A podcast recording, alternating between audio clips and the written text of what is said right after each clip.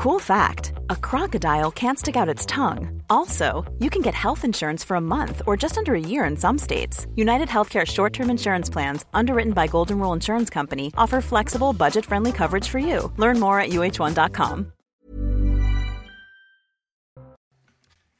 Bonsoir à tous, bienvenue dans Ça se dispute, votre rendez-vous du week-end à 19h. Vous les attendez autour du plateau pour débattre ce soir. Julien Drey, bonsoir cher Julien. En face de vous ce soir, Alexandre Devecchio. Bonsoir, euh, bonsoir, Alexandre. Et ces deux semaines de débat sur la réforme des retraites, eh bien elles ont laissé des traces et pas des moindres. On va en débattre dans un instant. Mais tout de suite, le rappel des titres avec vous Isabelle Piblou.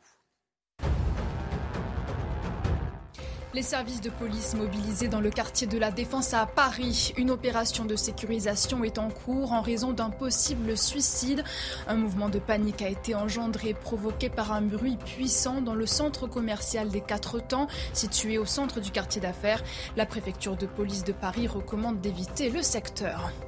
L'enquête se poursuit plus d'une semaine après l'accident impliquant Pierre Palmade. Selon l'un des passagers de son véhicule, l'humoriste aurait insisté pour prendre le volant malgré son état sous cocaïne et médicaments de substitution.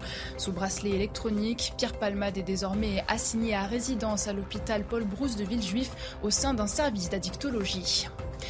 Et puis c'est une première, la Russie accusée par les États-Unis d'avoir perpétré des crimes contre l'humanité en Ukraine. Déclaration de la vice-présidente américaine Kamala Harris qui prévient les responsables devront en rendre compte. En presque un an de guerre, les États-Unis ont documenté ou répertorié plus de 30 600 cas de crimes de guerre commis par les forces russes. Merci Isabelle. Prochain point sur l'actualité avec Isabelle Pivelot à 19h30. Et on reviendra en deuxième partie de cette émission euh, sur la guerre en Ukraine et les dernières déclarations d'Emmanuel Macron. Mais pour démarrer, messieurs, eh bien, les dix jours de débat sur la réforme des retraites se sont achevés hier soir à minuit euh, dans la confusion. Deux semaines de débat euh, qui auront laissé des traces. Alors, chahut à l'Assemblée, on en a beaucoup parlé avec le comportement des députés de la France insoumise. Amendement en pagaille, ce qui a provoqué des dissensions au sein de l'alliance de gauche, la NUPES. Et puis aujourd'hui, Aurélien Pradier euh, démite ses fonctions du numéro 2 au sein des Républicains sur fond de désaccord justement sur la réforme des retraites. Euh, ce n'est pas rien, on va en débattre dans un instant, mais avant, regardez, regardez cette photo. Euh, cette photo du ministre du Travail, Olivier Dussopt, une photo prise cette nuit à la fin des débats, un homme seul sur les bancs de l'hémicycle, un homme qui est apparu fatigué ces derniers jours, un homme qui s'est aussi emporté à la fin des débats. Regardez cette séquence. Mesdames et messieurs les députés insoumis, vous m'avez insulté 15 jours. Vous chantez, mais vous m'avez insulté. Personne n'a craqué. Personne n'a craqué. Et nous sommes là devant vous pour la réforme. Julien, là, on voit effectivement cette, cette tension hier soir après ces deux semaines de débat. Olivier Dussopt, il était seul contre tous euh, pendant tous ces, débats ou alors peut-être que le costume de ministre s'est euh, avéré trop grand pour lui ou pas? Seul contre tous, euh, c'est malheureusement la fonction qui veut ça un peu. Hein. Je veux dire, il est ministre, il défend une réforme. Est-ce qu'il a été suffisamment défendu par les, autres membres du gouvernement? Oui, parce que finalement, il y a eu peu d'impairs de la part de la majorité. C'est-à-dire qu'il y a eu peu de, de, de, de couacs, je dirais, parce que c'est ça toujours le, danger dans ces, moments euh, euh, d'opposition euh, très violente, c'est que vous avez pas assez de députés dans l'hémicycle, que, des dissensions apparaissent de manière importante, qu'il y ait des votes qui vous mettent en, difficulté. Donc il n'y en a pas eu beaucoup. Il y en a eu un sur l'article sur 2, mais qui est plus lié à la, conjonction et, au coup politique qu'ont tenté les républicains à ce moment-là. Voilà. Alors après, le problème d'Olivier Dussopt, il est, si vous voulez, avec Olivier Dussopt lui-même. Oui. Parce que Olivier Dussopt, d'ailleurs, ça a été dit dans les débats, il a fait des déclarations il y a moins de deux ans qui disait l'inverse de ce qu'il défend aujourd'hui. Donc je comprends que quelque part il soit ennuyé. Moi, je ne lui fais pas de procès sur d'autres sujets. Mm. Je considère que désormais, il ne peut plus venir comme il l'a fait encore récemment, voir des gens dans, des, dans des circonscriptions ou, dans des réunions en disant je suis de gauche, je suis la gauche macroniste. Non, maintenant, il n'est pas de gauche, c'est fini. Voilà, il a tourné la page. Alexandre de Vicchio, 15 jours qui ont aussi révélé aux Français euh, le ministre euh, du, du Travail, Olivier Dussopt. Oui, je pense que la politique, c'est aussi prendre des coups. Donc, euh, autant je n'aime pas l'espèce d'attitude vulgaire, l'agressivité d'une partie de la France euh, insoumise, mm. autant je ne vais pas non plus pleurer, pardonnez-moi, pour euh, Olivier Dussopt. Il paraît qu'il a pleuré à un moment donné. Bon, ça, ça le regarde, mais le, côté victimaire de, tout cela, euh, voilà, est, bien de l'époque. Mais je suis pas sûr que euh, c'est la politique qui dit je suis seul contre tous. Bah non, il porte un projet, une majorité. Donc arrêtons de personnaliser tout cela et arrêtons de faire passer Monsieur Dussopt pour une, une victime. Je crois d'ailleurs qu'il y a une espèce de, de jeu entre les insoumis qui ont une opposition parfois totalement caricaturale et la, majorité, que ça a plutôt servi euh, la majorité, les excès euh, des insoumis. Comme ça, ça a permis à la majorité de dire, voyez, on est le parti de l'ordre, puis voyez comment on nous parle mal euh, quand même. Mm. Bon, bah, c'est la vie. Enfin, c'est la vie et c'est la vie politique. Tout ça a surtout manqué de talent et de hauteur parce que la, violence en politique, enfin la violence verbale, les, joutes très intenses, ça a toujours existé. Mais enfin, ça avait une autre allure quand c'était Clémenceau et Jaurès, par exemple, ou même quand c'était Philippe Séguin qui était euh, président de l'Assemblée euh, nationale, pour parler d'une époque plus récente euh, qu'aujourd'hui. Donc le débat n'a pas vraiment été à la hauteur de l'enjeu. Je suis d'accord avec Alexandre. Je pense qu'ils sont, ils sont tirés une balle dans, le pied. Et ils ont tiré une balle dans le pied de tous ceux qui contestent cette réforme. Ils se sont comportés comme dans une assemblée générale de l'UNEF dans ses pires moments. Parce que l'UNEF, c'est aussi des beaux moments de tension, de, avec cet esprit potache, mais de mauvais esprit potache. Mmh. Euh, avec des interventions qui étaient extrêmement dures sur la, sur la forme. Et pourtant, et pourtant, le paradoxe, c'est que parfois, et même assez souvent, ils avaient des oratrices et des orateurs de qualité qui, quand ils euh, se concentraient sur le sujet, étaient percutants. Et s'ils s'en étaient tenus à cela, ils auraient fait beaucoup plus. Ils auraient beaucoup plus ébranlé le, le, le bloc en face, ils l'auraient beaucoup plus mis en contradiction. Mais ils se sont enfermés. Mais d'ailleurs, c'est une attitude volontaire. C'est celle que choisit Jean-Luc. Est-ce qu'on assistait à un, tournant de la façon de faire de la politique? C'est le tournant, vous l'avez, l'enfermement, vous l'avez dans le discours de Mélenchon à, Montpellier euh, jeudi. Il dit nous nous sommes comportés et nous comporterons comme des insoumis. Et donc il veut s'enfermer dans une force. Il est toujours dans la logique de la forteresse assiégée. Et comme ça, il, il, il, comment dire, il, organise euh, l'affrontement de cette manière-là. Vous savez, disais hier, c'est un peu la, révolution qui va arriver, donc il faut qu'on soit les purs, et tous les autres sont forcément des traits, des renégats. Euh, et voilà, ça marche pas comme ça, surtout quand on est euh, à l'Assemblée nationale. Et le résultat, bah écoutez, mais il est, il est pas bon. Il est pas bon. Et pourtant, je vais finir, si vous me permettez, si Alexandre me permet. Pourtant, sur le fond, je pense que, quelque, que je pense moi que si j'avais été encore parlementaire, j'étais d'accord avec eux. J'aurais pas retiré systématiquement mes amendements, parce que quelque part, aller au vote de l'article 7, comme le demandaient, y compris euh, les écologistes et même les socialistes, c'était après moi une erreur. Parce que l'article 7, il n'a pas été voté. Donc du point de vue de la mobilisation sociale, ils ont un, argument de poids, c'est-à-dire qu'on est passé en force. Alors que si il avait été voté dans la nuit, cette nuit, bah, le gouvernement, c'est logique, ce matin se réunit en disant, bon ben voilà, il y a eu le débat, l'article 7 est voté, circulé, il n'y a plus rien à voir. Effectivement, les amendements, on en a euh, beaucoup parlé avant de parler d'Aurélien Pradier, euh, Alexandre de, Vecchio, cette obstruction de la, NUPES avec ces milliers d'amendements déposés, ça a pourri le débat aussi comme le disait euh, euh, Julien Drey, ça, ça fait partie de la vie politique classique, je mm. dirais, euh, les, amendements. C'est vrai qu'ils ont peut-être pourri le débat, mais d'un autre côté, en utilisant le 47.1, le, le, gouvernement a fait en sorte qu'il y ait une forme de, temps limité dans le débat. donc, j'ai envie de dire, c'était de bonne guerre de chaque côté. C'était une stratégie de chaque côté euh, entendable et compréhensible. Moi, c'est plus l'attitude, c'est-à-dire que euh, dans le verbe, il y avait des manières de, s'opposer à cette réforme de, euh, des retraites. Plus, plus intéressante et plus intelligente que ça. Surtout, encore une fois, moi, ce que, en plus d'avoir des mauvaises manières, ce que je leur reproche, c'est d'avoir souvent fait le jeu du, gouvernement, parce que je pense que on n'a pas entendu ceux qui pouvaient avoir des arguments raisonnables euh, contre cette réforme des retraites. Et le gouvernement a eu beau jeu de voir, vous voyez, ce sont les excités de la France insoumise qui ont zadisé l'Assemblée nationale euh, et c'est nous ou le chaos. Or, il y, a plein de nuances entre, entre le gouvernement euh, et, le, et le chaos, je dirais. je vais vous donner un exemple. Il a fallu, qui va envoyer ce que dit Alexandre, il a fallu attendre finalement hier soir pour qu'ils se rendent compte qu'il y avait un républicain qui menait une bataille de qualité sur le fond et qu'il y avait des convergences possibles. Vous parlez d'Aurélien Pradier. Pradier qui, a été, de fait sanctionné, et il semblerait d'ailleurs que la sanction est venue, a été précipitée parce qu'il a été applaudi par les insoumis euh, hier soir euh, dans la nuit. Mais une bataille d'obstruction, c'est une bataille qui cherche à trouver des fissures, qui cherche à trouver des lignes de fracture. Donc ça veut dire qu'on s'appuie sur ceux avec lesquels on est d'accord. On, cherche même les convergences. On, fait des, on va voir si on peut voter ensemble des amendements et si on peut faire avancer les choses. Eux, ils sont enfermés dans un bloc et, et ils pensent que c'est la radicalité des propos qu'ils tiennent qui fait la force de leur conviction. C'est pas vrai, c'est l'inverse. Du reste, Marine Le Pen a proposé une motion de censure.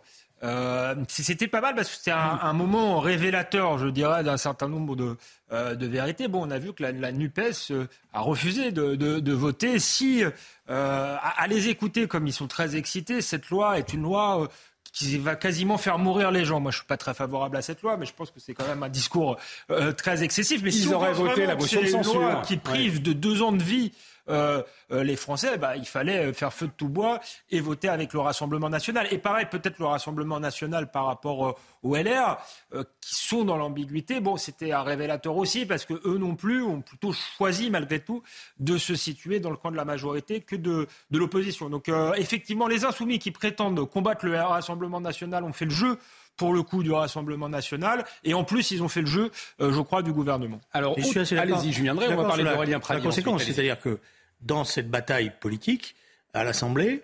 Ils avaient des arguments. Ils ont d'ailleurs, eux comme les experts euh, euh, qui ont été sollicités, ils ont montré qu'il y avait beaucoup de choses qui étaient pour le moins, comme dirait l'autre, euh, floues hein, mmh. euh, sur la, la question des femmes. en fait, la vérité, c'est qu'elles vont travailler deux ans de plus. Sur la question, sur l'éducation des 1200 euros, sur les scénarios choisis. Dans le corps, il y a 106 scénarios. Ils ont choisi un scénario plutôt que les autres. Bon, mais je veux dire le Front National, il a, il, a, il, a, il a réussi à se cacher dans cette bataille. C'est-à-dire qu'il a dit on est contre, mais personne ne sait ce pourquoi il est.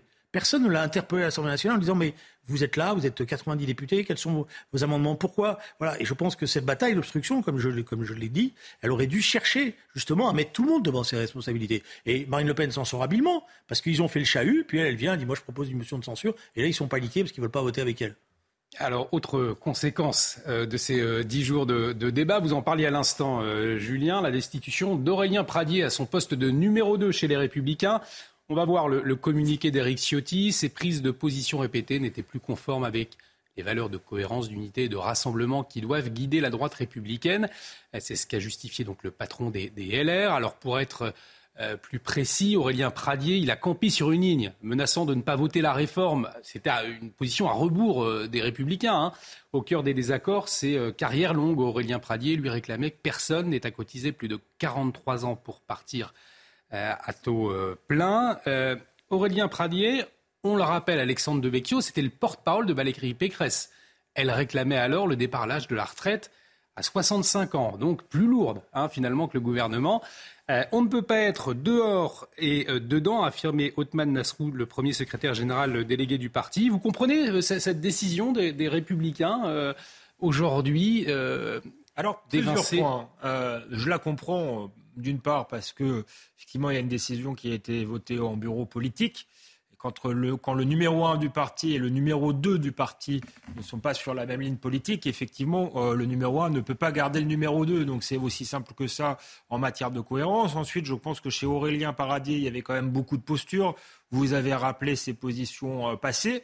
Mais je ne m'arrêterai pas là, mmh. euh, parce que je crois, je, je, ne voudrais pas que cette décision soit une décision qui enferme la droite dans une position, je dirais, intellectuellement paresseuse sur euh, la réforme des retraites. Au-delà d'Aurélien Paradier, on a entendu d'autres personnes euh, être plus que nuancées euh, sur cette réforme. Je pense par exemple à un député que j'aime beaucoup comme Fabien Di Filippo, le député de, de, de, Moselle. Je pense au maire de Cannes, David Lisnard, qui, s'il n'a pas dit qu'il n'aurait pas voté la réforme, il n'était pas au Parlement, quand même parlé de sado-réformisme et de pyramide de Ponzi mmh. par rapport à cette réforme des retraites. Je note que Laurent Wauquiez est resté très silencieux parce qu'il est dans une région, l'Auvergne, où il y a beaucoup d'agriculteurs, beaucoup de gens qui, travaillent euh, dur et qui ne sont pas forcément favorables euh, à, cette, à cette réforme. Donc euh, j'entends beaucoup parler de cohérence en ce moment, dire c'est vrai que c'est une position que la droite soutient depuis longtemps, d'augmenter de, l'âge légal, parfois même jusqu'à 65 ans. Vous l'avez rappelé, mais je vous rappellerai aussi que la droite n'est plus au pouvoir depuis 15 ans et qu'elle a peut-être le droit aussi de se réinventer, de donner un peu de perspective, un peu d'espérance. Euh, et, donc, euh, et donc, je pense que euh, voilà, il faudrait pas que ce soit le signe d'une droite quelque part qui se coupe définitivement des classes, des classes populaires. Elle en est déjà très coupée, mais je crois que cette affaire de, des retraites va encore accentuer la fracture parce qu'il y a une partie des classes populaires euh, qui se dit que la droite demande toujours un effort à la France qui se lève tôt et qui, et qui travaille, mais euh, voilà, quand il s'agit euh, de remettre de l'ordre dans le pays, elle n'est pas forcément là. Après, je vais, je vais laisser parler mm. Julien Drey, mais je crois que à tous les arguments euh, qu'on a euh, posé en faveur de cette retraite, euh, il y avait des contre-arguments que, je citerai tout à l'heure et qui font que cette retraite n'est cette réforme des retraites n'est pas satisfaisante. Est-ce que Aurélien Pradier, Julien Drey, a payé finalement le fait de cette faire applaudir par la Nupes? Vous le soulignez tout à l'heure, il a été aussi pas mal présent dans les médias. Je pense qu'il a payé peut-être pour les appareils politiques, hmm. mais du point de vue de l'opinion publique, il a gagné, il a marqué des points. Bon, il a énormément existé, il s'est exprimé avec un certain talent, faut être honnête, et avec une certaine pertinence dans son argumentation et une certaine constance. Il n'a pas varié, il avait dit dès le départ qu'il était contre, et il s'en est tenu à ce qu'il avait dit. Et excuse, mais quand un responsable politique euh, tient euh, l'engagement, les engagements qu'il a pris, moi je le, je le, mmh. respecte. Voilà, même voilà, c'est le premier aspect des choses. Alors peut-être qu'il a évolué par rapport à une situation précédente. Peut-être qu'il a lui-même compris que s'ils avaient perdu, comme le dit Alexandre euh, de Vecchio, euh, le contact avec une partie des classes populaires, c'est justement parce qu'ils n'avaient pas pris en considération un certain nombre de situations, qu'ils avaient été trop dogmatiques euh, sur leur, approche de l'économie. Voilà, en tous les cas, dans, dans cette affaire-là, c'est le sanctionneur qui se sanctionne lui-même, parce qu'il apparaît comme un apparatchik qui sanctionne quelqu'un qui a respecté ses idées. Parce que M. Ciotti savait très bien quelles étaient les positions euh, qu'allait défendre M. Pradier. C'est lui qui l'a choisi comme numéro 2. C'est vrai aussi. C'est vrai aussi que sans doute ça vient euh, tard, le fait d'exclure Aurélien Padré, et que peut-être il n'aurait pas fallu le, prendre. C'était dans les tuyaux depuis un petit moment, non Une équipe cohérente, comment? C'était dans les tuyaux depuis un petit moment. Oui, oui, ça, ça, donne euh, effectivement l'image d'un parti d'apparatchik qui en est réduit à des querelles personnelles, parce que je crois qu'il y avait beaucoup de postures personnelles malgré tout chez Aurélien Padré, mais aussi parce qu'il n'y a pas de, travail idéologique préalable. Si euh, euh, la droite euh, en est là, c'est parce qu'effectivement, elle continue à faire du Alain Juppé alors qu'on n'est plus en 1995. de manière intellectuellement, je vous disais, il y avait plein de il y, a plein de raisons pour lesquelles ne pas, être favorable à cette réforme. Enfin, j'entends la droite qui dit euh, cette réforme va permettre de faire des économies euh, budgétaires. La, réalité, c'est qu'avec toutes les concessions qui ont été faites, euh, ce n'est plus le cas. Et par ailleurs, pourquoi faire toujours des économies budgétaires sur les retraites? Il y a d'autres choses, vu la dépense sociale dans ce pays, vu la bureaucratie, vu que la droite a inventé le RSA, par exemple, je pense qu'on pourrait commencer par faire les efforts euh, là-dessus et qu'ensuite demander des efforts à ceux qui travaillent, ce serait euh, mieux, euh, mieux compris. Ensuite, on nous dit c'est pour sauver le système par répartition. Je ne crois pas, très franchement, que ce soit le cas. Je pense qu'à terme, on va fabriquer des, des, retraités pauvres, que ça pèse sur la compétitivité, ce système-là actuel des entreprises, que ça pèse sur le pouvoir d'achat des Français. Donc on peut essayer de penser autre chose, qu'on fait certains à droite. Hein. Euh, je pense à, David Lisnard qui a proposé mm. une part de capitalisation. Donc je pense qu'il y a d'autres solutions que de s'en tenir à la retraite à 65 ans, puis à 66 ans, puis à 68 ans, euh, et que la droite va devoir travailler et réfléchir. Laurent Wauquiez a décidé de prendre de la hauteur, de ne pas rentrer dans, le, dans la bataille partisane. On a, je l'ai dit, il s'est prononcé du bout des lèvres euh, en faveur par la réforme. J'espère que quand il va revenir dans l'arène politique, il aura peut-être une, une vision euh, plus, plus, voilà, plus différente et qui ne se contentera pas, encore une fois, de faire du Alain Juppé 1980. Mais c'est vrai, Julien Drey, que Aurélien Pradier, il se revendique d'une droite populaire, celle de Jacques Chirac, hein, c'est ce qu'il dit. Euh, les républicains aujourd'hui, ils n'arrivent plus à, rejoindre cette population, cet électorat-là. Comment est-ce que vous, l'observez Parce qu'il y a, y a l'ombre planante de quelqu'un derrière tout cela. Nicolas Sarkozy Il y a l'ombre planante de Nicolas Sarkozy qui, lui, militait, il l'a dit explicitement, pour un accord et pour un ancrage à droite, c'est ces termes d'Emmanuel Macron. D'un certain point de vue, il y est arrivé. Il y est arrivé. Euh, puisque, euh, je dirais, il n'y a plus. D'ailleurs, ils le savent, c'est pour ça qu'ils sont en colère, c'est pour ça qu'ils vont pas bien. Je veux derrière les, attitudes de M. Dussopt, comme d'autres que je connais, euh, ils, se sont reniés dans cette affaire de la bataille des retraites. Ils ont, je dirais, d'un certain point de vue, le premier quinquennat leur, leur avait permis d'entretenir l'illusion, notamment avec ce qui s'était passé pendant le Covid.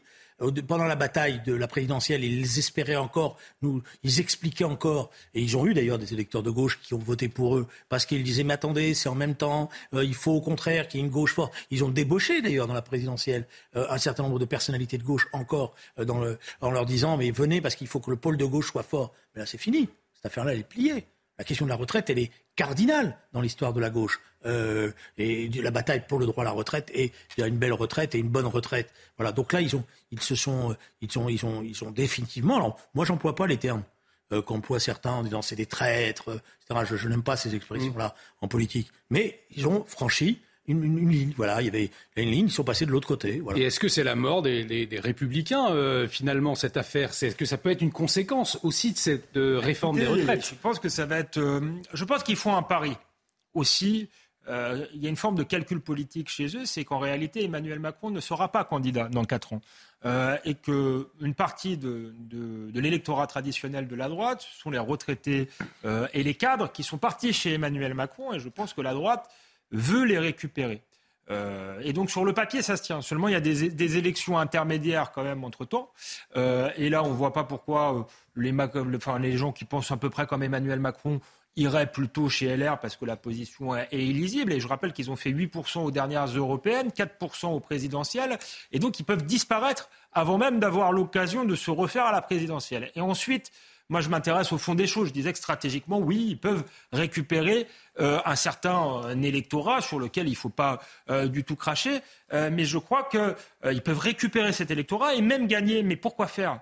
Vous croyez qu'ils pourront vraiment gouverner le pays On est un pays qui est fracturé. Aujourd'hui, il y a 100% des actifs en réalité contre cette réforme. À peu près, j'exagère peut-être, mais si on prend l'ETIAS, ça fait à peu près 100% des actifs. Vous croyez franchement qu'on peut gouverner un pays avec 100% des actifs? Moi, je pense qu'il faut réconcilier le pays.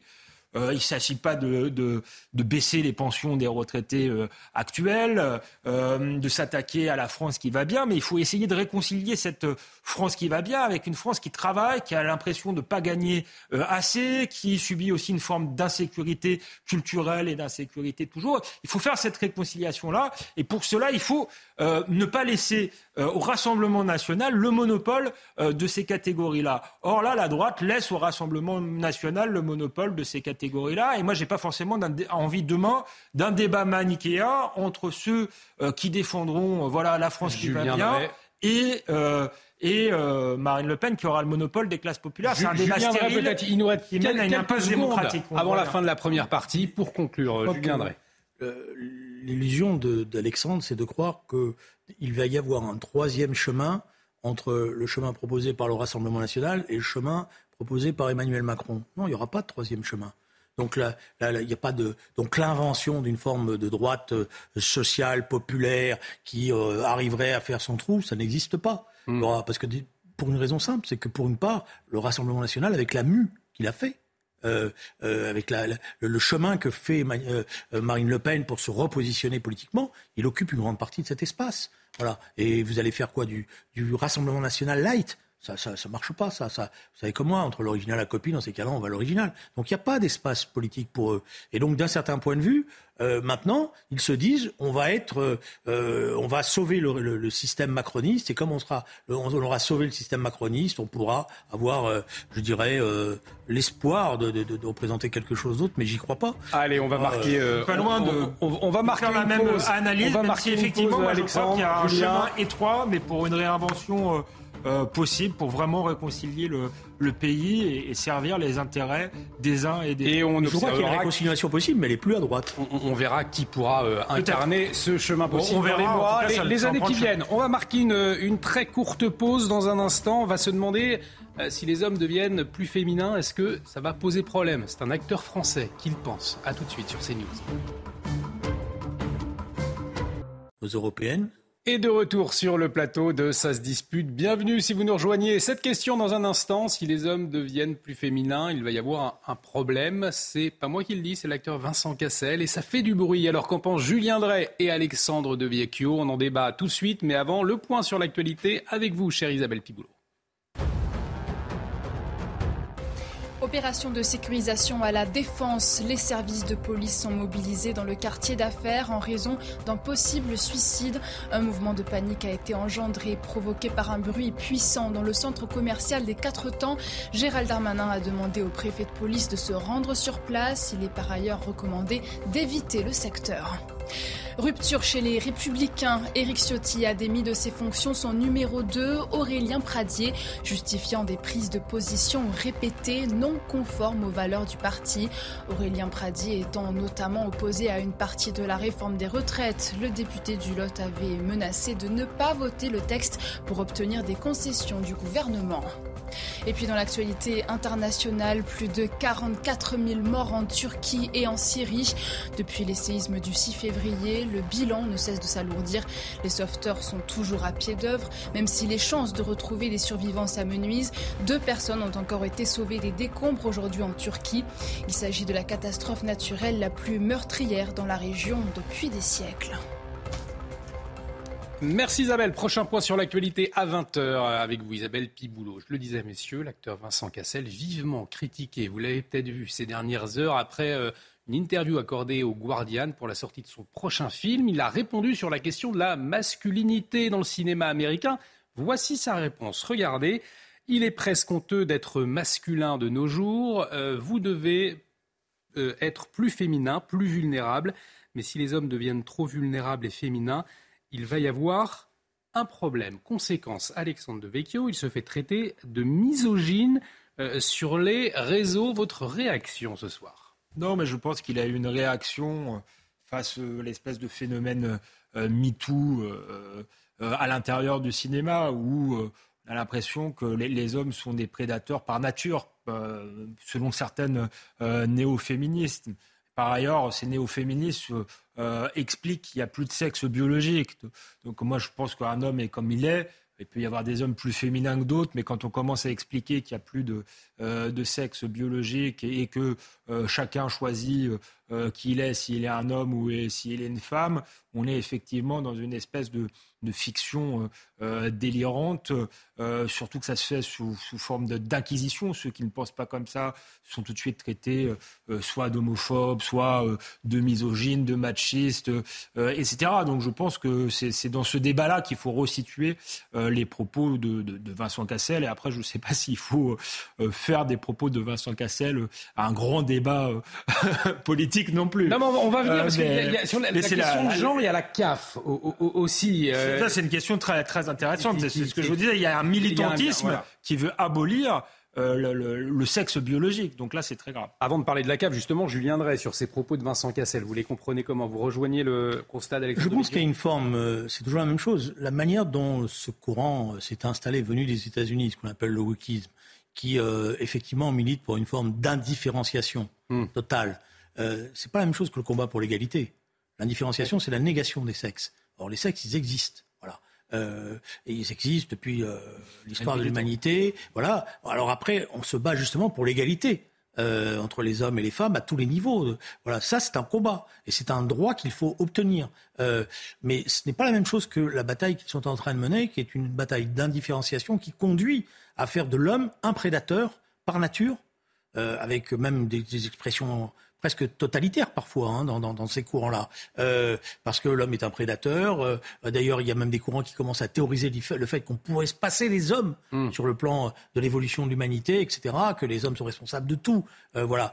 Et je pense que c'est ce courant-là qui commence à, à aujourd'hui atteindre certaines limites dans, dans l'opinion, a effectivement, parce qu'il y, a eu une telle confusion entre ce qui était réel, c'est-à-dire euh, le fait qu'il n'y avait pas l'égalité entre les femmes et les hommes, qu'il y avait des violences contre les femmes, qu'il y avait une oppression spécifique euh, des femmes qu'il fallait combattre. Et donc, dans un premier temps, il y a eu une sympathie en disant. Et puis maintenant, on voit, le, les, je veux dire, les, la logique. Et sur cette logique-là, qu'il y a aujourd'hui des réactions qui sont des réactions quasi épidermiques. Et je pense que c'est ça l'erreur. C'est-à-dire qu'elles ont ce, courant-là à brouiller le combat qui était, qui est d'après moi le combat qui reste fondamental.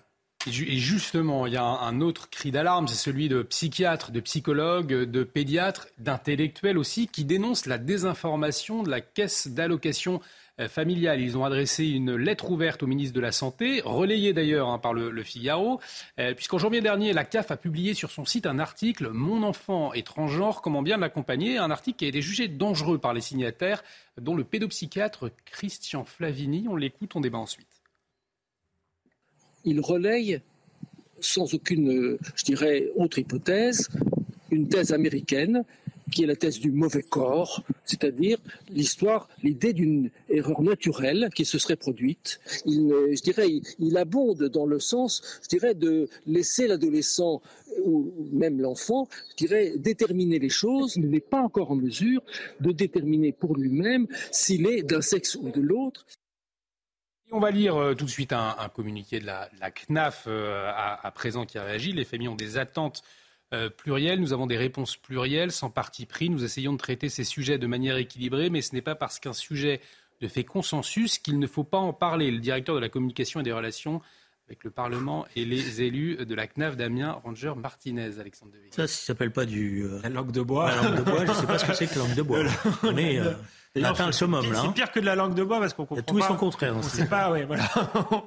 J'ai rien compris. Pour, euh, pour euh, c'est une, c'est une non-réponse. Non, ce qu'il aurait reproché à la CAF, avec l'argent public d'ailleurs, c'est de faire effectivement euh, de conseiller quasiment aux parents de, d'opérer leurs enfants dès 16 ans. Hein. Il y a, il y a quand Sachant a été écrit par des euh, militants. Euh, et, c'est fait effectivement sous la pression de lobbies militants extrêmement minoritaires qui, à mon avis, ne, représentent pas tous les trans, parce qu'il y a beaucoup de trans qui, qui estiment que leur expérience est une expérience intime et qu'il ne faut pas forcément en faire quelque chose de militant. Mais il y a un militantisme trans, un transactiviste qui effectivement veut abolir la différence des sexes et mène un combat mène un combat qui est dangereux parce qu'il se fait même sur les enfants. C'est-à-dire que après 18 ans, si on veut changer de sexe, moi je pense que c'est quand même une lourde opération, donc euh, c'est bien de consulter un psychologue, enfin de peser lourdement la, de peser vraiment la décision. Mais avant 18 ans, on s'attaque à des enfants, donc dire que euh, voilà, un adolescent qui se sent pas bien dans, sa peau, faut l'encourager tout de suite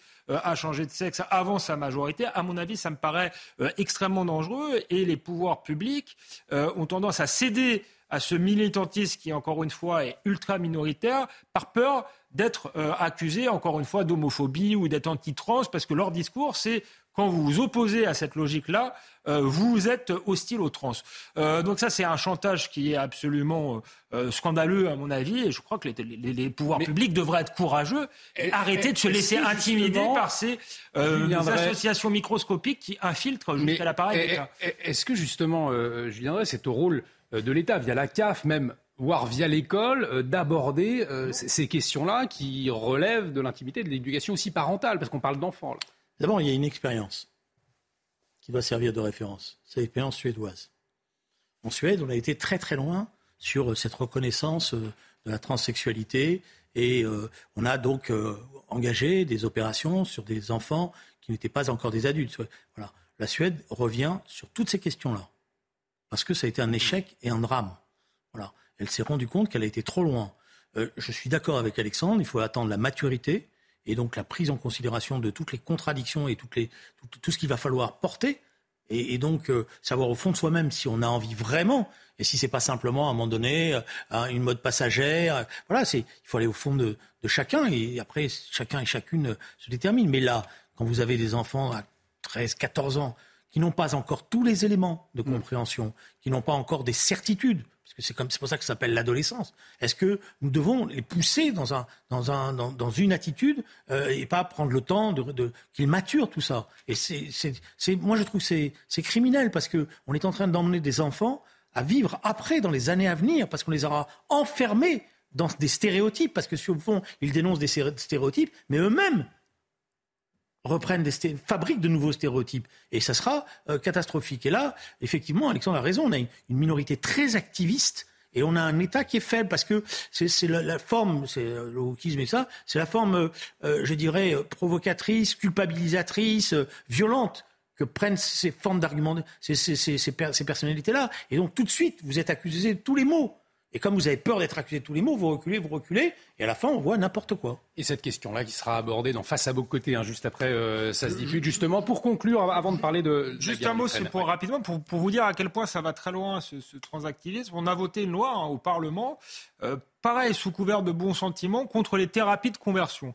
Alors ça peut paraître euh, très bien, euh, mais sauf que les thérapies de conversion, ça existe aux États-Unis. Euh, les prêtres ou les mm. pasteurs qui veulent empêcher les homosexuels d'être homosexuels, mais ça n'existait pas vraiment en France. Et aujourd'hui, les, les, les, transactivistes qui ont fait voter cette loi se servent de cette loi pour interdire de parole les psychologues, par exemple, pour dire qu'un enfant qui se pose des questions, etc., si jamais un psychologue lui donne un conseil, etc., c'est considéré comme une thérapie de conversion. Voilà, c'est un détail euh, juridique, mais c'est pour vous dire à quel point euh, ce wokisme militant obtient euh, des avancées qui peuvent être, je, trouve, très graves, et effectivement parce qu'il le fait par l'intimidation et par les bons sentiments tout le monde est pour la tolérance en réalité, la majorité des gens, et, et mais, mais, mais, ce n'est pas être intolérant euh, que de, de, de, dire tout simplement que pour une décision aussi grave, eh bien, il faut être mature pour, pour la prendre. J'ajoute que c'est une forme de terrorisme intellectuel mmh. qui pèse sur les familles. Parce que vous avez maintenant des familles qui... Euh, euh, savent plus bien ce qu'il faut faire, euh, sont convoqués euh, par des administrations qui leur disent votre enfant a donné des signes. Alors elles, elles, sont paniquées parce qu'elles entendent tout et leur contraire. Et je pense que ça, c'est très, très dangereux. Et on aura l'occasion d'en reparler. Dans la une, également, à la une de l'actualité, c'est aussi important. Emmanuel Macron qui a dit vouloir intensifier son soutien à l'Ukraine. Une prise de parole. C'était hier lors de la conférence sur la sécurité de Munich. Au cœur des discussions, bien évidemment, la guerre en Ukraine. Le chef de l'État s'est dit prêt à un conflit euh, prolongé. On l'écoute. Nous sommes prêts à intensifier aujourd'hui, car les semaines et les mois qui viennent sont décisifs, et nous sommes prêts à un conflit prolongé. En disant cela, je ne le souhaite pas, mais surtout si nous ne le souhaitons pas, nous devons collectivement être crédibles dans notre capacité à durer dans cet effort, et c'est ainsi que la France s'inscrit dans celui-ci. J'ajoute le président français qui veut intensifier son soutien à l'Ukraine, Julien, pour aller vers des négociations crédibles. Est-ce qu'on peut comprendre que la ligne de la France aujourd'hui, c'est que l'Ukraine gagne militairement cette guerre avant d'entamer d'éventuelles discussions avec la Russie? Est-ce que c'est le cap d'Emmanuel Macron que l'on pourrait comprendre selon vous? Le débat est quand même très surprenant, y compris quand je regarde une chaîne qui a consacré énormément de temps au conflit en Ukraine. Euh, nous ne savons pas ce qui se passe sur le front. Nous ne savons rien. Il passe des heures à commenter des vidéos, des postures, des, des, commentaires, des commentaires, mais sur le front lui-même, nous ne savons pas ce qui On se passe. On a eu Régis Le Sommier qui vient ici témoigner et qui nous disait que c'était absolument épouvantable, que c'était euh, une guerre d'artillerie. C'est une euh, guerre terrible, c'est une guerre que les Russes, dont les Russes ont changé la nature. On est revenu à un schéma qui est le schéma classique des armées russes et soviétiques on bombarde, on bombarde, on sacrifie des milliers de vies humaines, c'est pas important, mais c'est la masse qui va finir par l'emporter. Et ils sont rentrés dans ce schéma-là avec euh, le fait qu'ils ont réussi à, ils, se sont trompés et ils ont, ils ont marqué le pas euh, durablement et maintenant ils ont changé la nature des choses. Et on, on reste encore sur le schéma antérieur en disant l'armée soviétique est en train de se décomposer. Non, elle s'est reformatée autrement. Et comme elle se reformate autrement, effectivement, les, Ukrainiens sont maintenant dans une situation difficile, parce que c'est très difficile de, résister à ce, à ce rouleau compresseur. Voilà, c'est-à-dire, euh, vous savez, la bataille de, Karkouk, de, de, Kourk, mm. en, termes de chars, c'est que les, les, Soviétiques ont sacrifié tellement de chars que les Allemands n'ont pas pu tenir.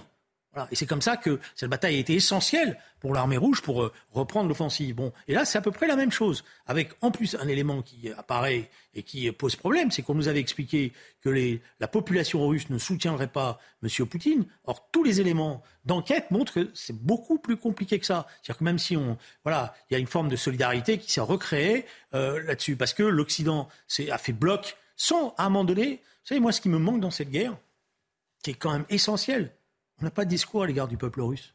Je n'ai pas entendu un seul dirigeant de ce bloc. Mais justement, Emmanuel Macron disait ne pas humilier la Russie. Il a, il a changé son discours. Ça, c'était il y a, il y a près d'un an, Alexandre de Vecchio. Ne pas humilier la, Russie, lui donner des garanties de sécurité. Ça avait choqué d'ailleurs les, les, Ukrainiens, et on, peut le comprendre, les, les Européens de l'Est. Euh, aujourd'hui, c'est la Russie ne doit pas gagner cette guerre. Une autre posture, on voit que c'est la fin du dialogue. Mais en même temps, il, doit que ça, il dit qu'on doit arriver à, un processus de paix aussi. Je pense qu'Emmanuel Macron est sur une ligne de crête. Il fait un peu du en même temps, en même temps d'une certaine manière, mais il n'a pas euh, euh, entièrement tort quand il dit. Euh, la Russie ne peut pas gagner cette guerre. Moi, à mon avis, elle, elle, l'a déjà perdue d'une certaine manière parce qu'elle est loin de ses objectifs initiaux. maintenant, il faudrait peut-être qu'on définisse ce qu'est gagner la guerre pour l'Ukraine. C'est pas la même chose si euh, ils récupèrent le Donbass, s'ils récupèrent aussi la Crimée, s'ils essaient de faire euh, euh, plier le, régime de Vladimir Poutine. Je trouve que ce qui manque, c'est des objectifs euh, de guerre. Et je, pense, moi, je pense que Julien Andrés sera d'accord avec moi, c'est qu'il faut avoir des objectifs raisonnables. L'Ukraine a, finalement su préserver sa souveraineté. Euh, globalement, hein, la, Russie n'a pas envahi euh, totalement l'Ukraine, il devait aller jusqu'à Kiev. Euh, donc il y a, peut-être une, une, marge de, de, négociation parce que à, vouloir aller trop, trop loin, les conséquences, à mon avis, pourraient être terribles pour, pour les Ukrainiens eux-mêmes parce qu'il va y avoir beaucoup de morts, pour les Russes, mais aussi peut-être pour le, le, reste du monde parce qu'il y a toujours un risque d'escalade. On ne sait pas jusqu'où peut aller euh, une guerre. Donc je pense qu'il ne faut pas du tout euh, abandonner la diplomatie. Et si les Ukrainiens doivent euh, voilà, sortir vainqueurs de cette guerre, il faut quand même fixer des objectifs raisonnables et réalistes. Moi, je suis d'accord là. Je, suis, objectifs je suis d'accord avec Alexandre. D'abord, les Ukrainiens, ils ont gagné quelque chose d'essentiel. Que quel était le, but de Poutine? Le but de Poutine, c'était certainement de récupérer le Donbass, mais c'était de faire tomber le régime en mmh. place pour fabriquer un régime qui soit un régime pantin. Voilà, c'est pour ça qu'il espérait, c'était ça son, son, rêve, que le président allait, allait se sauver et qu'il allait pouvoir installer un homme de paille qui allait être à sa solde et que donc l'Ukraine rentrerait sous le parapluie euh, russe. Donc les Ukrainiens, ils ont, ils ont gagné leur indépendance. Ils ont gagné leur droit d'exister. Hmm. Ça, c'est essentiel. Et à ce, à ce titre-là, oui, il y a un agresseur, il y a un agressé. Et l'agresseur, évidemment, c'était M. Poutine, qui a cru qu'il, avec des bonnes vieilles pratiques euh, euh d'envahisseur, il allait pouvoir euh, renouer avec tout cela. Donc ça, c'est la première chose. La deuxième chose, c'est, et là aussi, Alexandre a raison, et, c'est là que je vois les, les glissements. Euh, quels sont les objectifs?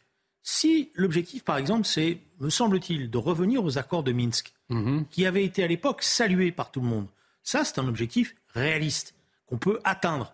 Mais j'ai remarqué hier en écoutant cette fameuse euh, chaîne euh, La Nuit, hein, euh, où le peu de cheveux que j'ai sur la tête se dresse souvent, euh, qu'un certain nombre de, participants expliquaient mais Minsk c'était un mauvais accord. Mais non, Minsk ça n'a jamais été, ça jamais été un objectif. Voilà, donc je, je comprends bien qu'on est en train d'essayer d'effacer les accords de Minsk. Et alors on substitue aux accords de Minsk quoi? C'est-à-dire qu'il faut libérer le Donbass, il faut aller plus loin. Et là, vous avez en plus des États qui jouent des jeux dangereux. Parce que, je comprends, les Polonais, ils ont 100 ans de conflit avec les Russes.